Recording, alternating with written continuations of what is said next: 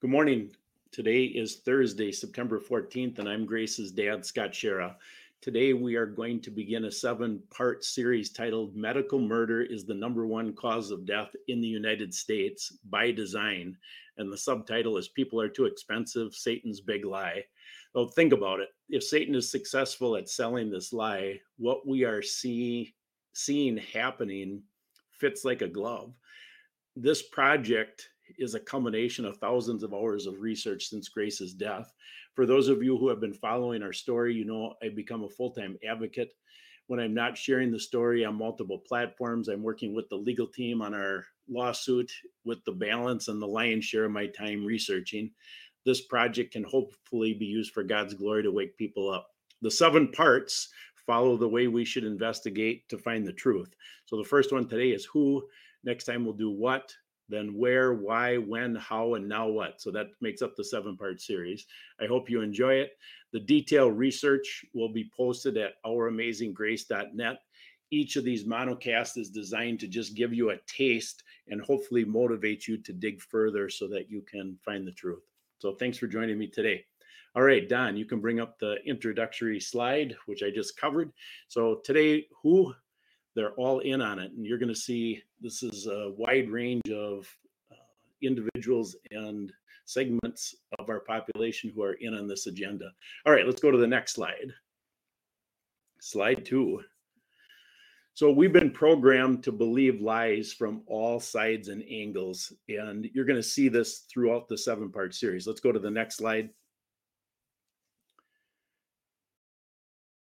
This first series lies go through the historical facts. So it's common medical malpractice was the third leading cause of death pre-COVID.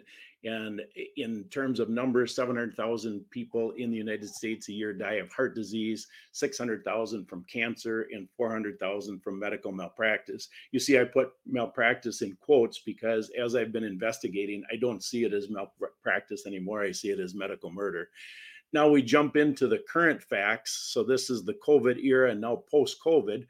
We're seeing an all cause mortality increase of 24% in the vaccinated population. And you see my source there. And then the all cause mortality is graphed out. I really like this Our World or um, Our World data site. And Don, can you bring up that graph, that link? So this is the all-cause mortality. This is, these are the deaths above the norm weekly starting January 5th of 2020 uh, through May 21st of 2023. This is updated regularly, so you can find that link is is here. You can check it, but you can see there's a steady now leveled out increase of all cause mortality above the norm of 8%, which is about an extra 230,000 deaths per year permanently, assuming that trend doesn't keep going up as more people die from getting the jab. All right, let's go to the next slide, Don. Okay, so the first culprits, of course, is the medical industrial complex, which we'd expect. We can go to the next slide. Now, again, I want to just reference, I'm just giving you a taste. So there are so many things that I've drilled down, and the the outline of the detailed research again will be at ouramazinggrace.net but this gives you a taste of what's going on. United health group is the largest medical um, player in the in the united states and they are the 11th largest company in the entire world. Now think through what they sold us with covid.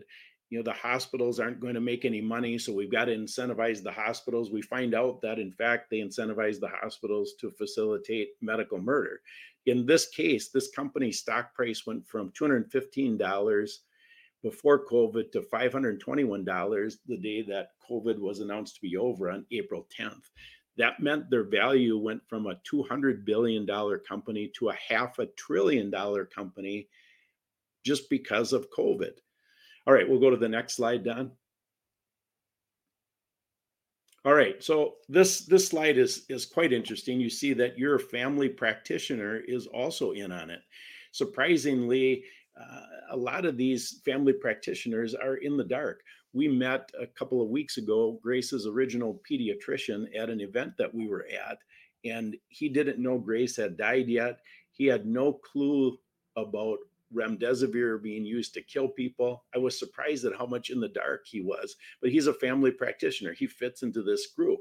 So this one is an incentive provided um, by Blue Cross to their family practitioners and their pediatricians. So the average amount of patients that a family practitioner has is about 2,500. They make about $250,000 a year in salary. In the last quarter of 2021, they were incentivized to get their patient population jabbed. And if they were able to convince 75% of their patients in that last quarter of 2021 to get the jab, they would have made almost $300,000 as a quarterly bonus. All right, we'll keep going, Don. So all right, this one I think, yeah, I'm going to be playing a clip here. So this one is you think about hospice care. So hospice care would be the people that we would think, well, these are the nice people. They help people with end of life. What's interesting, if you look at the numbers, the uh, number of people dying in hospice care has more than doubled just in a four-year period from 2011 to 2015. And uh, so you dig in what's the reason and surprisingly even the mainstream media came out and discussed what the reason is. So, Don, can you play that NBC News clip, please? Doctors put her on a ventilator and into a coma. But after kidney failure and a series of mini strokes common in COVID, about a month after her admission, staff began urging her mother, Alma Salas, to transfer her daughter to end of life care and let her die. I felt like he was trying to pressure me. Hey, do you really want to live your life taking care of your daughter in a vegetative state for the next 30 years? I just looked at him and I said, I'm not going to do it. I'm, I'm not going to let her go. Another time, she says, six or seven HCA staff members gathered at her daughter's bedside, urging her to end her treatment. One nurse, Salas says, was very aggressive and came in repeatedly. She got really angry. I was like taken aback. The pressure Salas describes exists at some of HCA's other 170 plus hospitals. Staff are pressed to get patients into hospice, where life saving treatments are withdrawn, and the incentive is not necessarily patient care, but the improvement of hospital performance metrics. This, according to six nurses and 27 doctors who've practiced at 16 HCA facilities in seven states and who spoke to NBC News. Because if a patient dies in hospice, even in the same hospital bed, their death will not be counted in the hospital's mortality statistics, a key factor used by those who rate hospital quality. And the better the rating, the better for business. Okay, so I want to uh, make sure everybody knows this PowerPoint presentation will be in the show notes. So you don't have to take screenshots. Every link you'll be able to uh, look at the details here. And then a reminder that the entire research outline, which is m- many, many pages long, will be at ouramazinggrace.net. All right. So when you have the mainstream media calling out the sin, you know it's it's it's bad. I mean, I was shocked when I saw that on NBC News. We'll go to the conclusion slide for the medical industrial complex, Don. Next slide. All right, so the conclusion hospitals, doctors, and nurses are incentivized directly and indirectly. Indirectly would be they have a gun to their head for follow, following protocols, otherwise, they'll be fired to hasten death. Hastening death is murder. If you end up somebody's life prematurely, that is murder. Remember, the claim I'm making here is medical murder is the number one cause of death in the United States. It's not number three, it is number one by miles. And when you look at all the facts I'm going to present, the first six series is the most the seventh of the series is most important because it's it's the now what what are we going to do about all this? But the first six are to expose this evil to show beyond a shadow of a doubt medical murder is the number one cause of death in the united states. All right let's go to the next nefarious group what you'd expect, of course, the federal government. All right, we'll go to the next slide then, Don. All right, so the federal government has a number of, players that are involved with this uh, decision to kill us. Uh, the most notably, of course, is the CDC because they promote promote the vaccine narrative. You know, you can't make this stuff up. No vaccine's ever been tested. The vaccine manufacturers have immunity from liability, and yet the CDC promotes the the safety of vaccines. And they're the newest uh, supposed vaccine which is really a bioweapon is coming out for the next round of covid for this fall. I mean it's coming out this week. Anyway what's the truth about vaccines?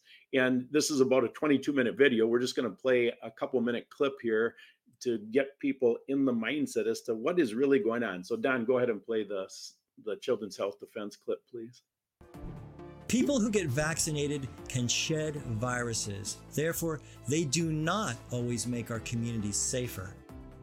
Do vaccines deserve the credit for reducing contagious diseases? The answer is no. Here are some diseases that vaccines supposedly prevented. Notice how all the lines tend to move in the same downward direction. Now, here's when the vaccines were introduced for diphtheria, whooping cough, polio, and measles. What about scarlet fever and typhoid?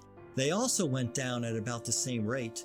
Well, we never had a vaccine for those two. Looking at the data, what do you think is really going on here? Why were all these diseases declining long before vaccines? The answer is obvious when we overlay this data line. It represents something very simple. This line shows the rate of Americans without indoor plumbing in their home. Clean water. Clean water made the difference because filth is actually the main cause of all these diseases. So in the 1900s, when more and more people got clean running water, private toilet facilities, baths, and better sanitation, guess what happened? Contagious diseases literally went down the drain. You can say it's a coincidence, but think about poor parts of India or Africa. There's poverty, crowded conditions, poor water quality, no indoor plumbing, and bad sanitation. And what else do they have? All those diseases that we used to have. Vaccines get the credit for health improvements, but honestly, the credit should probably go to plumbers and engineers. They made the difference. Well, I really like that video. Uh, I I think it it tells the story in a couple minutes better than than I could. You know, we thankfully hadn't uh, rejected the vaccine agenda when our two older kids were young because of being exposed to the truth back then. So Grace, as I've shared many times, was never vaccinated with anything, and I think that's part of the reason she was so high functioning. All right, we'll go to the next slide, Don. So some of you have seen this slide before. The numbers don't lie. So this is the 39 month COVID era numbers. We had hospital deaths of 1.2 million in the United States, which that number has to be framed for people to understand it. So we were number one in the entire world of all 200 countries. Number two was India with a population of four times that of the United States and less than 50% equivalent deaths in hospitals. So that doesn't make any sense whatsoever. However, the United States, as you're going to find out, we had to lead the way with this whole um, satanic agenda, which we'll cover in a later in, in one of the later um, monocasts.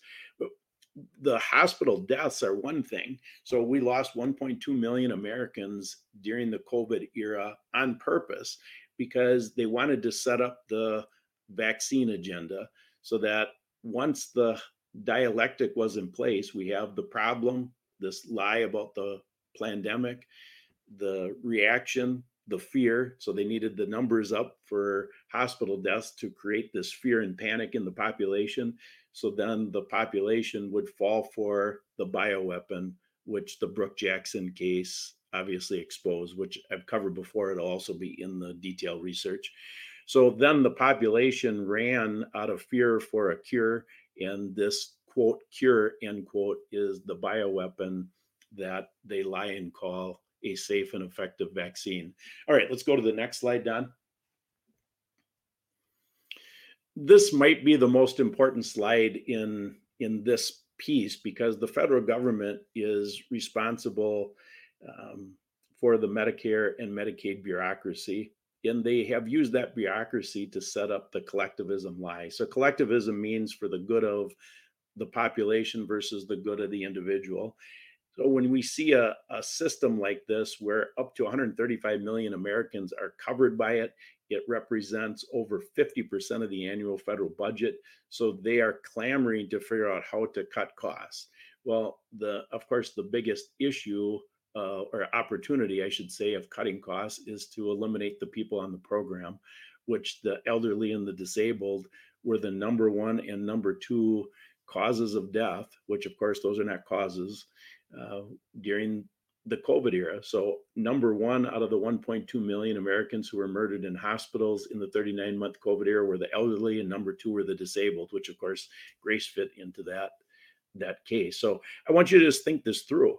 You know, we are told that once we're 65, we can get this free health insurance, and so we think we we hit triple sevens on the on the slot machine and won the lottery. Yet we paid for that our entire life through payroll deduction. So now we've got this supposed free health insurance, and it's really free death insurance because if you walk through how they pull this off, we've got the doctors programmed to follow the protocols from the CMS. We have the population programmed that we got this we've got this free health care so now the person turns 65 he or she gets cancer goes into the doctor and the doctor diagnoses the cancer and he says the good news is i can get you in for your chemo and radiation treatment next week and the unsuspecting person says, Well, does my insurance cover it? Because that's all they care about. They're not even thinking about the reality that cancer has been cured. And so the doctor puts his arm around them and says, Good news, your insurance cover this, covers this, and they sign their death certificate that day because chemo and radiation only have a 3% success rate. They don't want us to know cancer has been cured. In fact, if you decide to reject their script and go get a can a real cancer cure, that cure is not covered. You have to pay for that out of your own pocket. So the whole system is designed to hasten your death. All right, we'll go to the next slide, Don. All right, so the conclusion for the federal government's involvement is Medicare and Medicaid were put in place much like the American Cancer Society, making it look like the government is taking care of the disabled and elderly. So, of course, it's a complete lie. Now, I talked about this during an interview that I had with Children's Health Defense. And so Don's going to play this clip right now because I think it does a good job of summarizing the situation. Go ahead. Turning back to you, Scott. Uh, Gail mentioned something a few moments ago about her unvaccinated status being a significant factor in the treatment she received at the hospital. Uh, Grace was unvaccinated as well. Do you believe that and other factors played a role in the way she was treated? I do believe that a number of things played a role. I mean, the unvaccinated status was documented uh, a number of different times. The most infamous is the first day. The doctor who was the COVID expert on the floor. Of course, we don't know this in real time. We get the reports when we get her records. But his first day report that he wrote on Grace, and he's the COVID expert, his final comment in that report said that I believe the patient would not be here if she was fully vaccinated. Mm-hmm. So you mm. can see there was a bias. You know what? Because Grace had Down syndrome, that that uh, took me on some paths that you wouldn't normally go on but i've uncovered things that are shocking so i would say more importantly as far as what the bias was was towards Grace's Down syndrome. In the 22 doctors' reports that were written in the seven days Grace was in the hospital, they referenced that she had Down syndrome 36 different times. So, you know, when you hear that on the face, you think, well, how does Down syndrome change the standard of care? That would be the equivalent, Michael, of saying, well, if, if I'm in the hospital, that he has gray hair 36 different times. Mm-hmm. The standard of care shouldn't change, but you would see if you saw that 36 different times, you'd say, well, boy, they have a bias towards people with gray hair. Well, the bias towards Grace's Down syndrome, uh, I started to research after I realized that Grace wasn't just killed. This, when you're talking about what happened to Grace and what Gail went through, they're hastening death. So hastening death equals murder. When you choose, when the doctors play God and choose to end somebody's life early, that becomes murder. It's not medical malpractice. It's not medical negligence. What's all those have become acceptable terms in our country. It's not acceptable. We're sharing these stories because you can see by these stories it isn't negligence. Yeah. It isn't an accident. They're doing this on purpose. So as it applies to Grace and Down syndrome, I went on the followed the rabbit hole into genocide and World War II and saw, oh my gosh, this is this is very serious.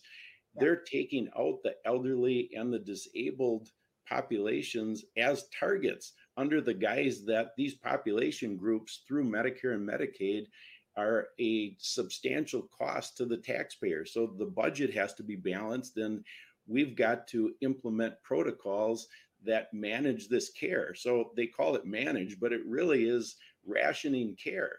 So the when I uncovered this in Obamacare, that the ration care policy is embedded in Obamacare, that took me to Down syndrome. And what I found out is that there are training documents written for how to treat Down syndrome patients once they get into a hospital setting. And the training documents specifically say so. Just to frame the time frame, Obamacare was passed March 23rd of 2010. The training document written for Down syndrome that I found it was written in 2011. So it's how you implement a protocol, and they lay out very specifically that we need to the medical professions they need to be the white horse that comes in and saves the family from this nasty disability that this person has. This person with Down syndrome is a burden on their family, and we've got to come in and save the family from that burden. So we need to make choices for that Down syndrome person. We know through the records and through all the research that I've done that, in fact, the choices they're making are to end a life prematurely. All right. Uh, thank you for that, Don. We're going to go to the next slide, and I want to show what happens when the federal government gets in bed with the medical industrial complex. I'm just going to hit a couple of points on the slide, but then I want to focus on the red column. So, on way on the right is the good old days, the green column, when people realized God was in charge of their health. They were healthy. The only time they got a doctor involved was when they needed to bandage an open wound or set a broken bone. Now we flip to today. We've bought into the idea that the medical system is an idol and they're going to take care of us. So the old way, which was pre-COVID, was the Center for Medicaid Services and insurance companies set the standards of care. So I went through an example of that relative to cancer before we just listened to the video. And then in a hospital setting, the hospitals or doctors would implement these standards of care. The nurse at that point was the last line of defense. She was still an advocate for the patient, but these protocols still hasten death. They sped up our death. And I'll tell you a, a quick story because it's important. Six and a half years ago, I was diagnosed with heart disease, and I didn't understand why because I was healthy. So it didn't make any sense. So uh, they were prescribing a statin because they told me that my cholesterol being over 300 was the cause of the heart disease. So I chose to not take it and I started digging and I found out that cholesterol isn't even in the top 10 of causes for heart disease. So I, I started a protocol to reverse my heart disease. Well, this shows when the nurses were still an advocate. The nurse for the eh, the primary care physician pulled me aside and said, Scott, I want to tell you something you're not going to want to hear. I said, well, what is it? And she said, the reason we're pushing the statin on you is because we have to. I said, what do you mean you have to? She said, well, we accept Medicare and Medicaid. Now, keep in mind, I was not on any program. We had, at that point, we had private insurance. Now we don't have any insurance, but we had private insurance at that point. So I didn't get it. So she said, well, the Medicare and Medicaid sets the standards of care, and our reimbursement rates from Medicare and Medicaid are determined based on what percentage of our entire patient population we get to follow their protocols. And if people like you don't follow them, we have to fire you from our client base because we've got to get our percentages up in order to get the reimbursement rates that we want because we accept Medicare and Medicaid. So you can see this is this has been going on for a long time. Well, then COVID implemented the new way, and now we're a whisker away from the red column, which now they're directly killing us the emergency use authorization specifically for remdesivir, which had a 75% kill rate, still does, and ventilators, which have a 90% kill rate, those were implemented to directly kill people. And newsflash, on May 11th, the FDA announced that those protocols are still in place today. And they're still incentivized. My son in law's mother went into a hospital two months ago in Tennessee. She was just dehydrated. And almost immediately upon getting in the room, they started wanting to put her on a ventilator. Thankfully, he's woken up. He educated the family, said, "We got to guard mom uh, because they're going to try to kill her with this ventilator." So they they rejected it, and you know she got she's home and is recovering now because they were awake to the idea that the FDA, through the emergency use authorization protocols, is still trying to directly kill people. So where does this go? So um, I put this red column together. God got me up about a month ago at one o'clock in the morning. And so then you start emailing yourself so you don't forget. And the future, of course, is the World Health Organization wants to control the entire population when they make up pandemics. And then our ESG, our social credit score, will be part of a worldwide database along with our birth certificate value. So then we have AI determining a customized standard of care for each person in the population. So then our death date is no longer determined by God. Realize God overrides everything. So God knew about AI, he knows about everything. But our death date in that system is now determined by AI versus what should be where we have a medical profession who cares about their patients. All right, we'll go to the next nefarious group, Don, which is our state legislation, our state legislators. All right, we'll go to the next slide then. And for those of you who are, I know you're going to be familiar with this next slide uh, because it is the Stella Liebeck case. Don, can you get that slide up, please? All right, so Stella Liebeck from 1992. I want you to make an opinion of of this situation before I tell you the truth. Uh, so she was the 79 year old lady who spilled coffee on her lap, and I know I had an attitude toward her, just like I'm sure you have, until I learned the truth. So Don, can you play the short clip, please? In Albuquerque, New Mexico, an elderly woman was severely burned when she spilled a cup of McDonald's coffee in her lap. An 81 year old woman has been awarded $2.9 million after she sued McDonald's, claiming their coffee was too hot. Stella Liebeck spilled just eight ounces of coffee, but she attracted a flood of attention. The jury's award set off a media frenzy and became a rallying cry for those who believed our legal system had run amok. I think it's absurd. But as her story cycled through newspaper headlines, talk show storylines, and late night punchlines, one thing was lost the facts. Pardon me. Excuse us.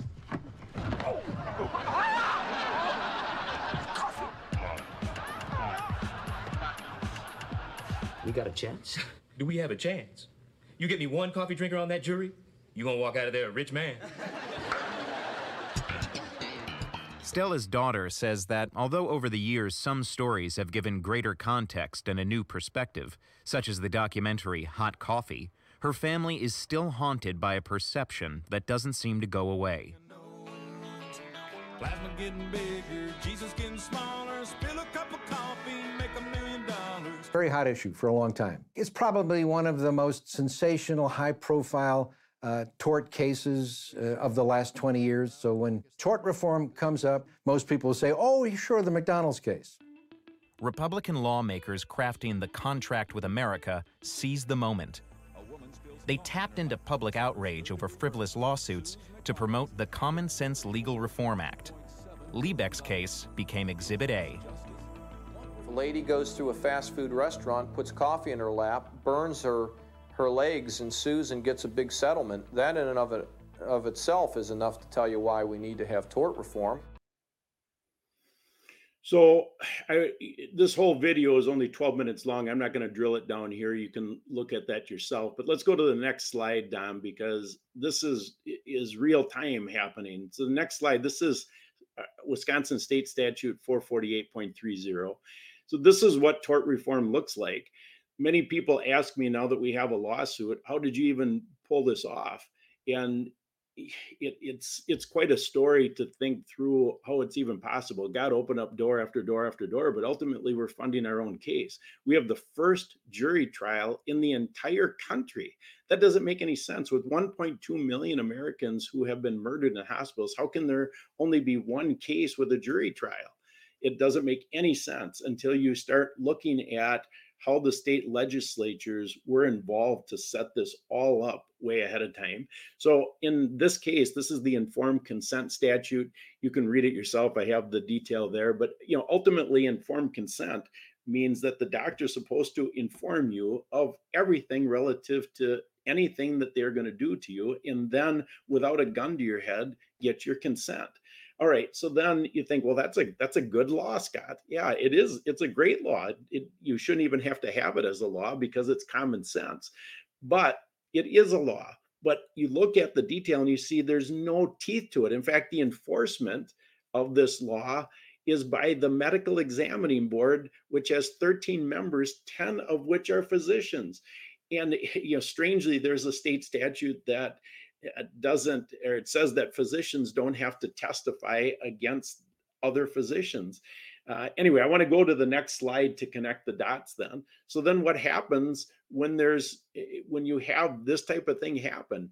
Well we filed a complaint with the department of safety and professional services. And you can see by this letterhead this is one of the things that happened as a result of that complaint because the doctor through virtually zero informed consent put illegal do not resuscitate order on Grace. So here we've got the state statute that should be in our favor, but remember it doesn't have any teeth. So now the charge, which their arm is the Department of Safety and Professional Services, issues us an email. Actually, this was issued to an investigative reporter that couldn't believe what I was telling him.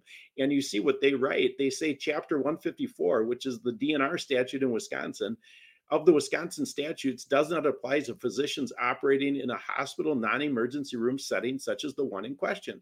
So they're telling the entire population of Wisconsin that if you are in a hospital room, non emergency room setting, the doctor can put a DNR on you unilaterally anytime.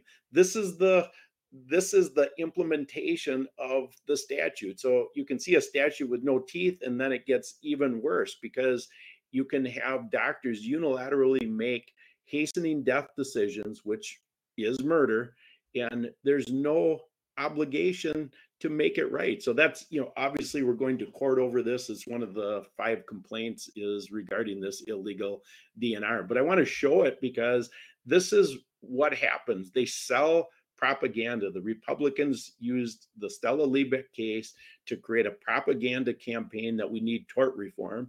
Well, tort reform is not helping us. And you'll see that in my closing slide here. So, what's the conclusion? I'm going to read this. Go ahead, Don. You can go to the next slide. Legislation has become another satanic dialectic to trick us to thinking we can use man's way to fix things. We cannot contract morality we have a God problem, not a legal problem. Article 1, Section 12 of our state constitution says no ex post facto law can be passed. No statute can be made over the contract the legislators swore to abide by. So the legislator, the legislature cannot write a law allowing immunity for doctors from harming people or taking the rights of the people out of their hands by writing procedures or immunities to protect the medical community from being held accountable. This system the way they did. Not supposed to write these laws. You can see they do write the laws. This system cannot protect the American people and was not designed to do so. All right, we'll go to the next group of culprits here, Don, big business. All right, so I want to read a quote from David Rockefeller on the next slide. So he he said this quote, some even believe we the Rockefeller family are part of a secret cabal working against the best interests of the United States. characterizing my family and me as internationalists and of conspiring with others around the world to build a more integrated global political and economic structure, one world, if you will. If that's the charge, I stand guilty and I am proud of it. So, this is big business, folks. They're in bed with the government. Let's go to the next slide, Don. All right. So, what COVID did for me, and I know it did for a lot of people, it exposed the agenda of big corporations doing the government's bidding. So let's play the clip by eh, Catherine Austin Fitts. She is the former assistant uh, director of housing and urban development. So she's a government insider and she's starting to shed or spread truth. Go ahead. By injecting money into the investors, you want to do all these different things. You want them to be able to buy cheap and if you basically slaughter the economy of the people you want wiped out, then they're able to take the money you've injected and, and buy everything up cheap. So it's a way of setting up winners and losers. You print money and give it to your pals, and then you use the healthcare system to destroy the businesses of the people that you want, you know, your pals to get the market share away from or pick up the assets from cheap. Let's now talk about the various restrictions that we saw during the COVID crisis, at the heat of it, really, in 2020 and 2021. Of course, we saw many businesses having to close, and that was primarily small businesses, while these larger corporations were able to stay open. How did the lockdown policies contribute or help advance the overall goals of centralization? Well, let's look at a shopping mall. And I, I think I told you, Rick Santelli had an amazing interaction on corporate media. Somebody sent me the playback on, I guess they had it up on the internet. So he's having a fight with Andrew Sorkin, and he's saying, Why is Costco open when, you know, little small businesses right next door are closed because of the lockdowns? So, you know, if it's not safe, if you're not safe from COVID in the store next door, how can you possibly be safe with hundreds of people in Costco and in the parking lot, you know? And Sorkin kept saying, well, that's science. It's science that you're not safe in the small business, but you are safe in Costco. Now, let's look at what happens. You know, if if the market share of the businesses around Costco, instead of shopping there, you go to Costco, Costco's revenues and profits go up, which means their stock goes up. So so these companies are picking up market share, they're picking up great employees who've lost their job at the small business. You so you pick up talent, you pick up revenues, you pick up income and your stock price goes up, which means the investors, both the management and the investors, you know, do well, all at the cost of these other businesses that are, you know, temporarily or permanently wiped out. Now, we saw subsidies go in part to them, but often from debt that, you know, in, in most cases had to be paid back, as far as I know. So, so you're talking about picking winners and losers by the Fed directly injecting money, but then combining it with the healthcare plans. All right, let's go to the next couple slides. I want to show a player that I would not have thought would be involved in this because I showed you the all cause mortality increases earlier, and life insurance companies are the ones hit by that reality. So, a life insurance company, when you have an all cause mortality increase like has been exposed with COVID, these companies would go out of business. I mean, they're working through actuaries predicting uh, death dates for various segments of the population based on health conditions. And if they have that many more people die, it'll bankrupt the life insurance company. So, you know, you would expect, and we'll go to the next page here quick, Don. You can study these pages on your own. Again, the links will be in the show notes. But at the bottom of the next page, I have a note see actual life insurance application from February of 2023. And that'll be in the Our Amazing Grace link um, when that's up on the website. So this happened. One of our guys in our business, we put a key man life insurance policy on him in February of 2023.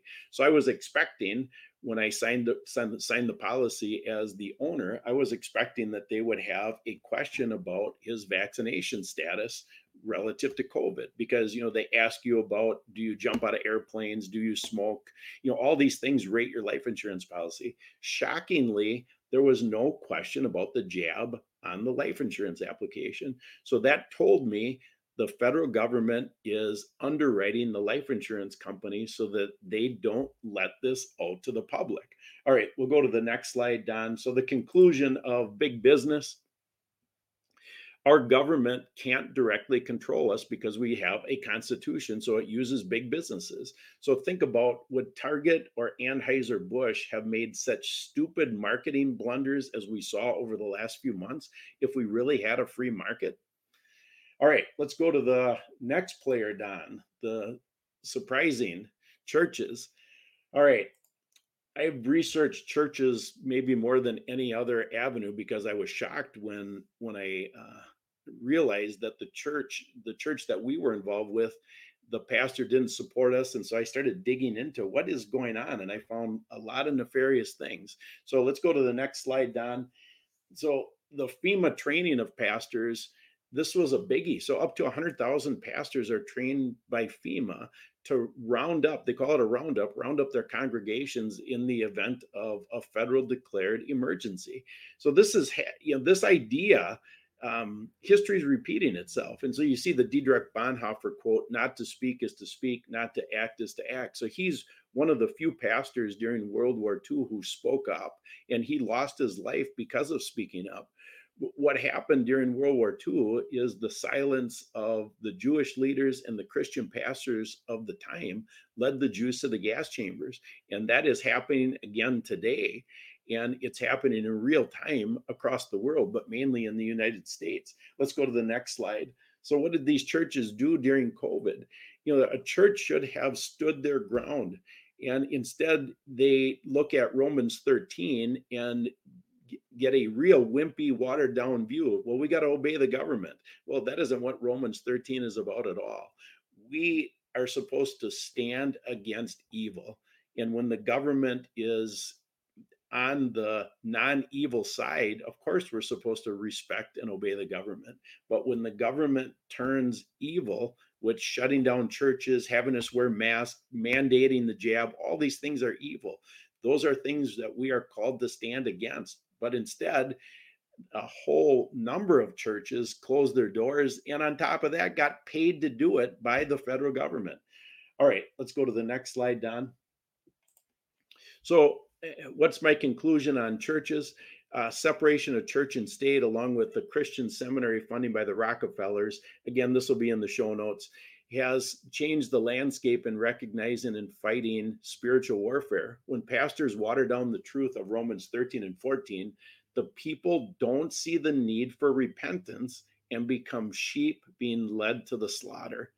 It's critical that we understand the need for repentance. That's what God is calling us to do right now. That is going to be one of the main subjects of the, the last part in the seven part series. All right, let's go to the next slide, Don.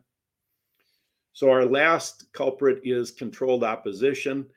Uh, we'll go to the next one. We're going to have two clips here. I've got a couple of examples. So let's do the first one, Don. This is the David Martin clip. And so when you listen to this clip, I want you to realize what he's saying. He's saying that Big Pharma can continue if they assume 100% product liability they are already in bed with the only one who can play sheriff. We cannot contract morality. This cannot continue at all, period. But he's claiming, remember when I, I put controlled opposition question mark, I'm just sharing these examples. I'm not saying either of these men that I'm talking about here are controlled opposition because I don't know their hearts. But these type of things are eh, are being sold to our population and you really have to have a keen ear to realize that this is simply not true. So we'll play the david martin one then we'll come back and i'm going to introduce the next one. Go ahead don. So morality was suspended for medical countermeasures and ultimately humanity was lost because we decided to allow it to happen our job today is to say no more gain of function research period no more weaponization of nature, period.